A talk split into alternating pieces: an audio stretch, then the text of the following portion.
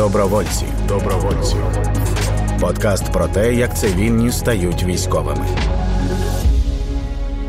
Добровольці. Подкаст про те, як цивільні стають військовими.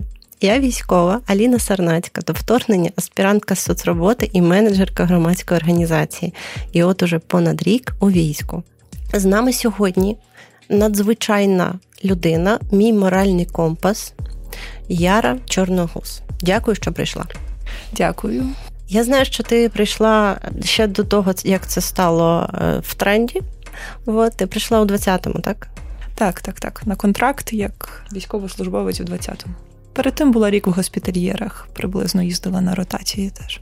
Як ти вирішила в який момент, що тепер ти не будеш в госпітальєрах і підпишеш контракт? Ну, я про контракт думала насправді е, доволі давно, і ще й до госпітальєрів, ще коли я в Могилянці вчилася, я міркувала, що я хочу собі цей досвід. Е, хотіла з 14-го піти на війну, але ну, в 14-му стала мамою, народила дочку, тому мусила бути з дитиною. Відчувала дуже велику вдячність тим, хто захищав з 14-го року нас, і відчувала такий трохи борг за собою, що е, вони це роблять роками, а я ну ніби ні, користуюсь цією безпекою. Ось це була вагома мотивація. В госпітальєрах я побачила, як.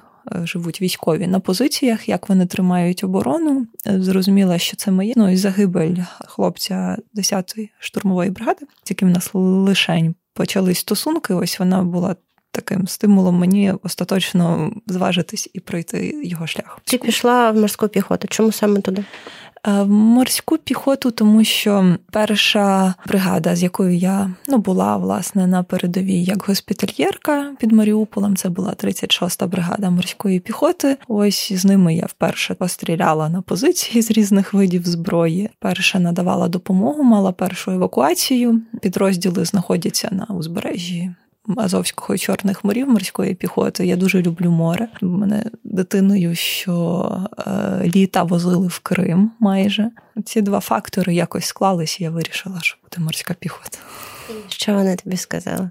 Це було після. Я пішла приблизно по відношення після історії, коли я ото вийшла з автобуса. Ну, це була історія, коли ми поверталися з похоронів, власне, ну, бійця моєї близької коханої людини. І я попросила водія вимкнути російський серіал в автобусі. Він відмовився, нам нахамили там з подругою. Ми це зняли на відео. Я вийшла серед ночі з автобуса. Це відео там поширилось, траляля, водія звільнили. Коли я прийшла по відношення, е, командир батальйону знав цю історію і сказав, що йому честь бачити таку людину в батальйоні. Таким чином я і напевно потрапила в морську піхоту, бо туди важко попасти жінці, якщо там ну немає якихось, не знаю, особливих у тебе там здібностей. І мені там доводилося десь весь перший рік ну, доводити, що я можу тут бути, що мене не треба, значить, цей, що я можу витримувати фізичні навантаження, можу здавати добре фізо, можу роблю все, що треба. Ти здавала фізо? Я поїхала на в нас було КМБ, е, курс молодого бійця два з половиною місяці. Там да, у нас там було дуже багато всього і дуже багато фізо щоденне, в тому числі. Е, було таке. Мені от мені там вдалося пройти восьмикілометровий марш е, разом з хлопцями в одному строю з тою ж снарягою, з тими ж плитами трьохкілограмовими з двох боків. І ну, типа нормально. Ось в той момент я ж ну типу повірила, що я реально можу сама це робити. Це нелегко було, але це вдалося все вийшло. А так, да, мене потім ще командир взводу змушував здавати постійно тест Купера, щоб я типу, вкладалась в 5 хвилин. Тест Купера це е, на швид... на, на швидкість е, присідання, прес е, і раз ножка, два ножка. Я нещодавно ходила на співбесіду в інший підрозділ, і перше, що я в них спитала, так, у вас є нормативи? Вони кажуть, ні. Це не обов'язково. Я кажу, я не підтягнусь, чесно, не підтягнусь. Тому що до е, повномасштабки я би змогла це зробити. А після, ну тому що я ходила в зал чотири рази на тиждень, я бігала. А от тепер я півтора роки не займалася спортом, майже зовсім. І Мені здається, що я дуже ослабла, але з іншого боку, тоді мені здавалося, що мій автомат ну, дуже важкий прям я його помню, взяла і думаю, Боже, як з цим пересувати. Тепер мені ну, автомат нічого не важить. Я можу в цьому. Може, в мене є насправді фізичні навантаження, але ще я курю. Я сім років не курила, в мене було все добре. Тепер я курю, розумію, що в мене від цього болить голова, що навпаки, мій фізичний рівень тільки падає в армії. І ти медик взводу. Та бойовий медик взводу. так. Багато людей, які прийшли е, до повномасштабки за 4 роки, зробили кар'єру в армії, стали офіцерами і перемістились в тил. Чому ти цього не зробила? Мені дуже подобається насправді ось робота саме рядової. Подобається саме робота у там взводі на рівні взводу, роти, групи. Я в мене є ж це сім років могилянки, бакала цей магістерський диплом, всі діла. Тобто я могла піти на курси десь і стати офіцером, але я цього не зробила, тому що я чудово розумію, що жінці, жінці жінку офіцера дуже навряд пустять виконувати бойову роботу. Ну, тобто є моменти, яким дівчатам це вдається, особливо в новосформованих підрозділах. У таких підрозділах, як морська піхота, це станеться навряд чи. Якщо ти жінка і ти хочеш робити цю солдатську бойову роботу, тобі найкраще бути рядовою на кінці харчового ланцюжка. Яке в тебе військове звання? Старший матрос. Старший матрос це як старший солдат. А, старший солдат. Я могла би е, отримати давно молодшого сержанта, але ну, ще в ООС мені це пропонували, але в морській піхоті є така штука, ти маєш підписати контракт сержантський заново на три роки. На момент, коли мені це запропонували, я вже півтора роки служила, і це б у мене вийшло чотири з половиною роки, якби я підписала сержантський контракт. І я сказала, що я не буду мені нормально бути рядовою, тому що ну я планувала після трьох, от я від три роки я служу. Далі я беру паузу заради дочки, бо вона в мене ну їй 9 років. Я, я мушу побути з нею. Будемо бачити, зараз дають контракт до кінця особливого так. періоду зараз, і можливо зараз я його підпишу. Ти зараз у відрядженні в Міністерстві оборони. Так, в офісі підтримки реформ Міноборони це трошечки інше, але в принципі так. Я зараз попереджу зразу не можу багато говорити про те, чим я зараз займаюсь, тому що це трошки топ-сікрет. Ну, тип, це робота із збільшення кількості броньованих е, машин еваків для ЗСУ від партнерів. Е, так, нещодавно Ганна Маляр сказала, що медичні працівники Збройних сил працюють настільки добре, що в нас 80% поранених евакуйовані в золоту годину. Тобто за годину це означає від поранення до стаб-пункту або навіть лікарні, тому що вона там так написала, що е, типу до професійних е, медичних працівників. З усією повагою до пані Ганни не знаю, з мого досвіду, ну не з усіх ділянок так виходить банально через відстань. Ну, навіть не тому, що якісь там медичні працівники, але ось там, коли ти працюєш в цьому серебрянському лісі, то звідти, щоб доїхати до лимана по тому лісу, то ну, часу багато. Від 4 годин. Ну, типу, до до лимана, не знаю, у нас там евак був, щоб дотягти і цей, ну да, дві години, мінімум. Мінімум дві. Для того, щоб в золоту годину 80% е, були евакуйовані. Потрібно тисячі навчених людей, броня і авіація. Два контужених медика на іржавому Л-200, купленим за волонтерські гроші, не можуть цього зробити, бо це неможливо.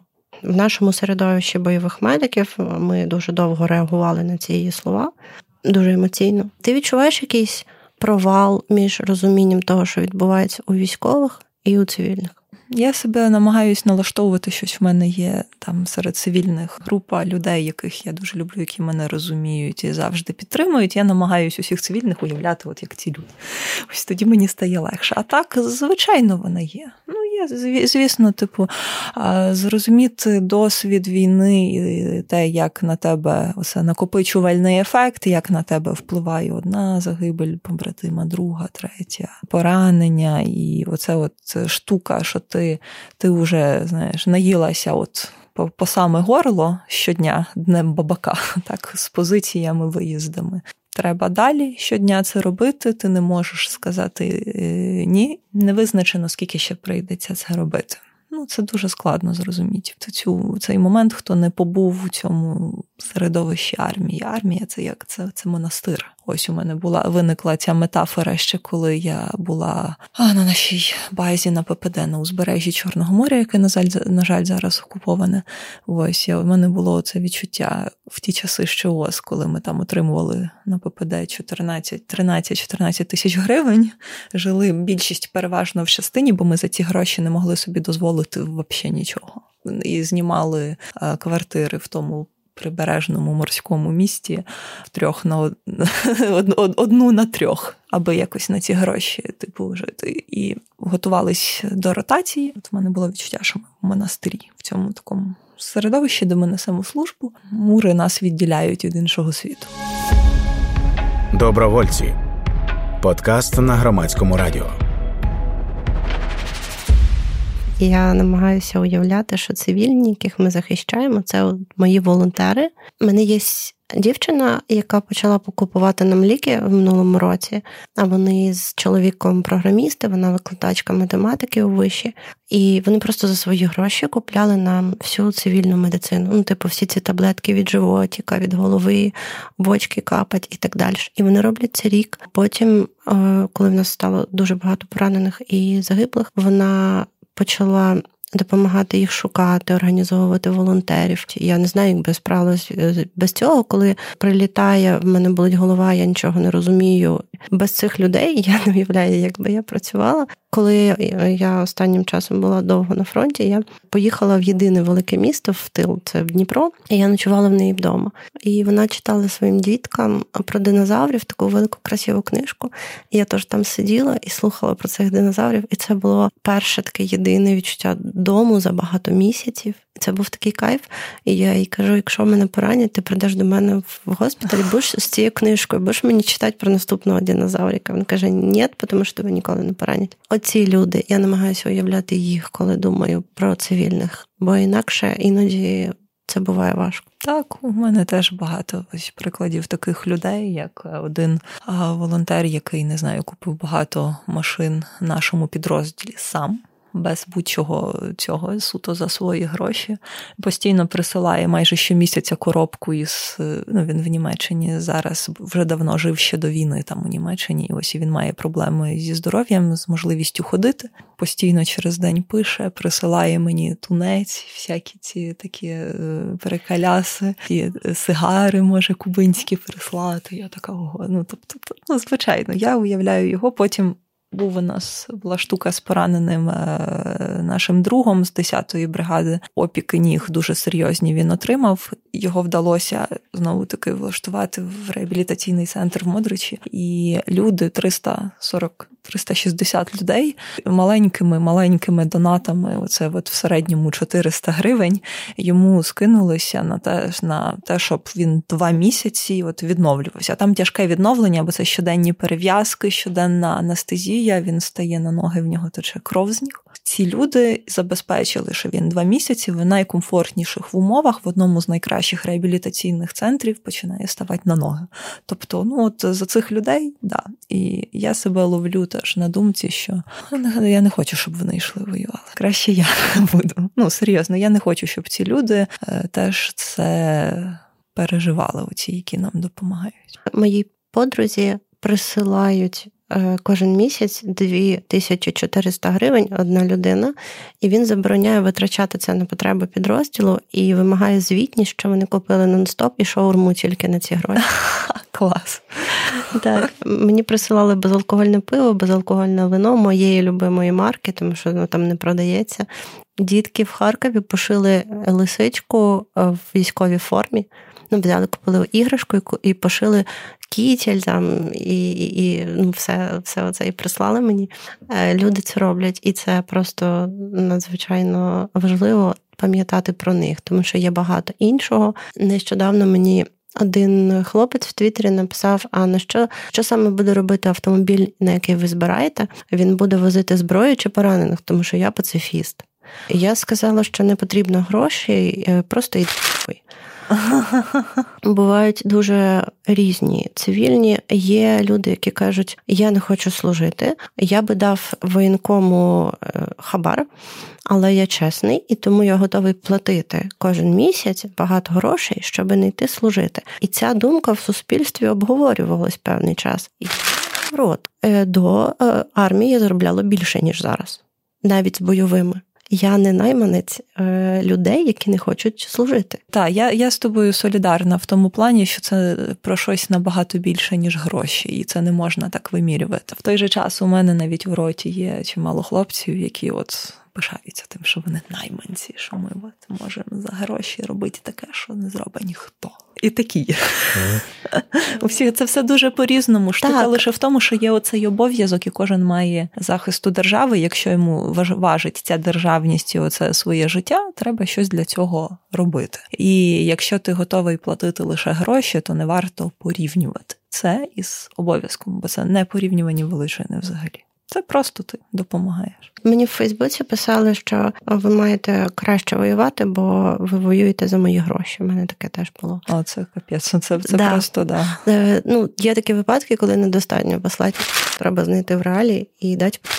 Так, так. Це це споживацтво. Ну, типу, тут важливо розуміти таку штуку. Це ця війна яку почала Росія проти нас, геноцидальна війна, вона дуже не пасує сучасному, е, дуже розвиненому світу. Не пасує в тому плані, що світ е, тут е, споживацтво, товари, ти купуєш, ти глобалізація, ти можеш поїхати будь-куди, ти можеш ну, свобода. Та в нас в Євро, ну, в Європі особливо демократичні цінності. Там нікому і в думку там не приходить, що десь, значить, хтось може, оце як в середньовіччі інші тупо вбивати одне одного в траншеях да, за 100 метрів. Тобто це дуже-дуже далеке для людей цього. Розвиненого світу. І люди, які живуть в наших мирних містах, вони ну, живуть теж в цьому світі. Їм ну це банально. Ну вони це намагаються міряти стандартами споживацтва і бізнесового світу. А це не, не ну, взагалі не з не з цього, не з цієї категорії. Ця війна вона не, не, з цього світу е, споживацтва і добробуту. Комусь це можна пояснити, але розумним це пояснювати не треба. Вони і так розуміють. А я помітила, розумні не кажуть свою думку, а уважно слухають і запитують, чим допомогти. Така нескладна річ, яка виявляється багатьом людям дуже складною після війни. Якщо коли вона закінчиться, що ти робитимеш? Я поїду гор, в хату свою на горб з чоловіком і дочкою. Тривалий час там жити, не нікого не бачачи, значить, навколо крім сім'ї. Також міркую про те, щоб десь поїхати трохи поподорожувати за кордоном, а, але це пізніше. Бувають, що стаються на цивілці такі тригери, і ну таке нерозуміння до тебе там щодо тих же поліцейських чи чогось такого. Кає ну, бажання поїхати геть виникає емігрувати. Але ну я забагато віддала я і типу людей, яких я знала заради цю за, за, за цю державність. То є люди, які віддали набагато більше, ніж я, які там втратили здоров'я, кінцівки, сім'ї повтрачали, дім повтрачали. Я порівняно з ними ще щаслива. Відчуваю, що те, що відбувається і в мирному житті, і від того, що я бачу іноді в армії, хочеться іммігрувати, але тут така проблема, що хочеться іммігрувати на іншу планету. Тому що в мене пропало відчуття, що десь є інші люди. На Марс, але ми не можемо емігрувати на Марс. Ти медійна, ти дуже гарна. Ви не бачите Яру зараз. Ви можете подивитися на її фото в Фейсбуці. Вона схожа на цю акторку, яка грала Харлі Квін. І зараз ти старший матрос, працюєш в офісі реформ при Міноборони. Чому ти не з'їбалась в Міноборони, в якийсь е, прес-центр, штаб? Перше, ти кажеш, я медійна. Я медійна по своїй неволі. Тобто, в мене люблю написати експресивно свої думки у Фейсбук, і чомусь людям це подобалось, не подобалось. У мене ніколи не було мети там розкрутитись, і зараз немає і Я я взагалі не люблю викладати ні відео своєї роботи, хоча в мене багато на GoPro. Туки, де я працюю, де ми стріляємо. Я це не люблю, бо це це, ну, це внутрішня робота. І тому що я цю роботу дуже люблю. А от у мене іноді є відчуття, коли ти щось про це викладаєш багато у соцмережі, то вона ніби ну ніби ти щось таке дуже важливе, трошки його от не знаю, спрощуєш і знецінюєш. Я за медійність не хапаюсь. Мені важливо говорити свої думки, щоб мене чули. От все мені там не йдеться про створення якихось образів, і мені мене навіть дратує, коли на мене там чіпляють. Вагітельниця, оця вся коротше, ну я це не люблю. А іти працювати ну, в прес-центр чи таке це дуже важлива робота. Я дуже поважаю людей, які це роблять. Вона дуже потрібна. Це теж це інформаційний спротив. А однак це не моє. Я в армії люблю цю тупу чорнорабо... ну, таку мені подобається копати серйозно. То я доволі фізично витривала. Я люблю покопати. Мені подобається ходити. Да, Мені подобається допомагати там, лікувати, подобається стріляти, подобається літати, кидати воги. От, от я це люблю. Це доволі така. Проста робота, яка потребує твоєї е, концентрації і настільки там якихось цих е, зусиль пов'язаних з твоєю освітою, але я її дуже люблю цю роботу. А напевно немає сенсу запитувати тебе, чи пішла би ти ще раз, би можна було змінити своє рішення. Я однозначно пішла б ще раз. Єдине, що я я, я хотіла б поміняти, я я йшла в морську піхоту не на посаду бойового медика. Я хотіла, я просила в командира в розрахунок АГС. Мені дуже подобався АГС, і я хотіла працювати там розрахунок трьох людей, бути в одному із них. Однак він сказав, що в нього в них достатньо хлопців, якому стріляти, а бойових медиків взагалі нема, а в тебе є досвід, і, будь ласка, давай. Ти візьмеш це, і я сказала: ну, Ладно, це командир батальйону. Якщо він так хоче, то да. Але кудись е, стрибнути, якщо ти взяла цю роботу бойового медика, дуже складно, бо бойових медиків мало. У тебе отакий, значить, спектр відповідальності. Ти і доктор, який дає таблетки, і людина, яка рятує, значить, життя, і інструктор, який усіх учить, як надавати собі допомогу. Ти і розвідник, бо ти ходиш в групі і працюєш з групами або там ну все і літаєш робиш, коли треба. Ну Нічого собі у вас в морській піхоті бойові медики. Там недавно Вишибаба сказав, не недавно, але ми всі пам'ятаємо. Сказав, що він готовий воювати цю війну ще сім років. Скільки ти готова воювати цю війну? Та стільки, скільки треба. Ну я я не знаю. Я в мене вже давно, коли я йшла ще в 20-му році, була ця штука, що ем, розуміння, що ми в воєнному колі, ось так і називається ця моя збірка. Перша. Ну, війна почалась не в 14-му, її проти нас ведуть там. Можна різні вибирати дати, але якщо так брати глобально, та 400 років. Ну і чому це вона має зараз закінчитись, якщо вона вже стільки йде? І різні іпостасі Російської Федерації, то це була Російська імперія, то це був Совєтський Союз, тепер це вот ета. Вони вели війну на знищення нас як етносу, етносу і нації. Вони це робили століттями, це їхній стиль існування. Знищувати і асимільовувати все під руський мір. Чому це раптом має закінчитися от так от різко? Ну це ж це ж не один Путін веде. Чого ти зараз найбільше боїшся? Що загине мій чоловік, який зараз, поки я тут, далі в нашій роті. Розумію, про що ти говориш. Більше я якби нічого не боюсь, якщо чесно. Я сциклива, дуже я всього боюсь, але найбільше так, що поки я там, до мене додому прилетить ракета, і в мене не стане дому. Тому що найважливіше, що в мене є, це коли я десь сижу в підвалі, щось паше, і мені приходить додому фотка що ми тебе чекаємо. Нічого немає більш важливого в світі. І я не знаю, як це так сталося, що мені пощастило, що мене чекають півтора року. Дуже багато кого вже перестали чекати. Дуже багато сімей розпалось. Мені пощастило, я витащила якусь абсолютно неймовірну карту, як в піснях, і мене півтора роки чекають, і це найбільша моя цінність. Те, заради чого я живу і продовжую триматись, тому що в мене часто на фронті буває стан, коли хочеться вбиватися машиною в столб, просто щоб це закінчилось, щоб цього не бачити, особливо коли мої друзі гинуть. І я себе зупиняю зазвичай тим, що машина в мене буде, столби нікуди не дінуться, і тому не потрібно робити цього сьогодні. Типу, в мене. Маса буде ще можливостей це зробити, тому не сьогодні. А, І мене тримає це мій дім. Це... Що тримає тебе? Те саме, теж дім, е, дочка, чоловік. Нашу е, таку любов стосунки вдалося пронести через три роки армії, будучи спочатку там в різ... в одному підрозділі, потім в різних підрозділах, потім знову в різних підрозділах. Потім оце ось повномасштабка дозволила нам бути разом в одній роті на диво, бо цього всі збиралися не дозволити, щоб чоловік і дружина служили в одній роті. Чому? Ну, пари в армії намагалися розлучати. Просто зараз в ТРО ну, не так, тому я здивувалася. В ТРО, ну ТРО воно ну, це ж нові створені да. підрозділи. Вони вже створені під ідеологію і стиль нової оцеї да, великої війни. Велика війна вона каже, що якщо ви готові вдвох віддавати і воювати, робіть це.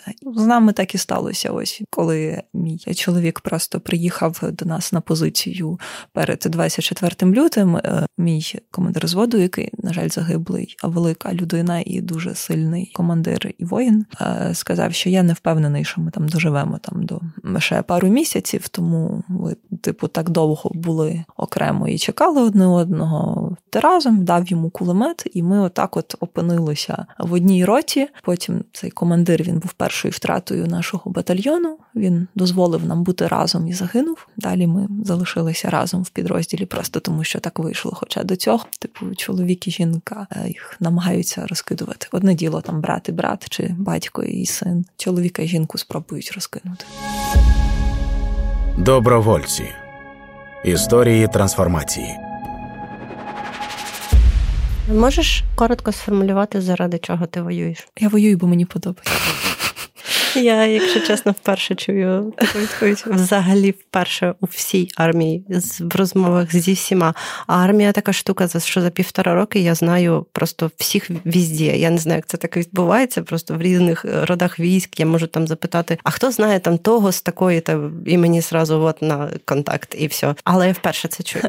Я поясню, е, можливо, чому так. Оскільки я прийшла в 2020 році на контракт, коли це вже був період, коли всі е, вважали вважали там більшість, що війна вже все, закінчилася, це там щось непонятно, що хтось сидить, хтось там гине, хто коротше, щось, щось якась херня, непонятна, не варта уваги. Ось а в мене ну було типу глибше історіософічне розуміння всіх цих подій, до чого це все веде. Я зустріла на першій ротації війну. Ну, ми ходили, патрулювали сіру зону, були там приходи, всі діла і перестрілка, але вона така була в основному спокійна і така. І ми довго наш підрозділ 140-й розвідбат морської піхоти. Ми були сформовані в 19-му році, і ми, типу, довго чекали ротацію. Ми дуже хотіли вийти на ротацію. Ми довго вчились, тренувались, там пройшли з інструкторами і самі усе, що тільки можна. І ми хотіли усі, не знаю, більше двіжануть. Ось у нас було бажання себе проявити, показати, що ми, типу, можемо. Не можу сказати, що ну, повномасштабка це жах, да, але у мене був навіть певний азарт, що ось час я покажу,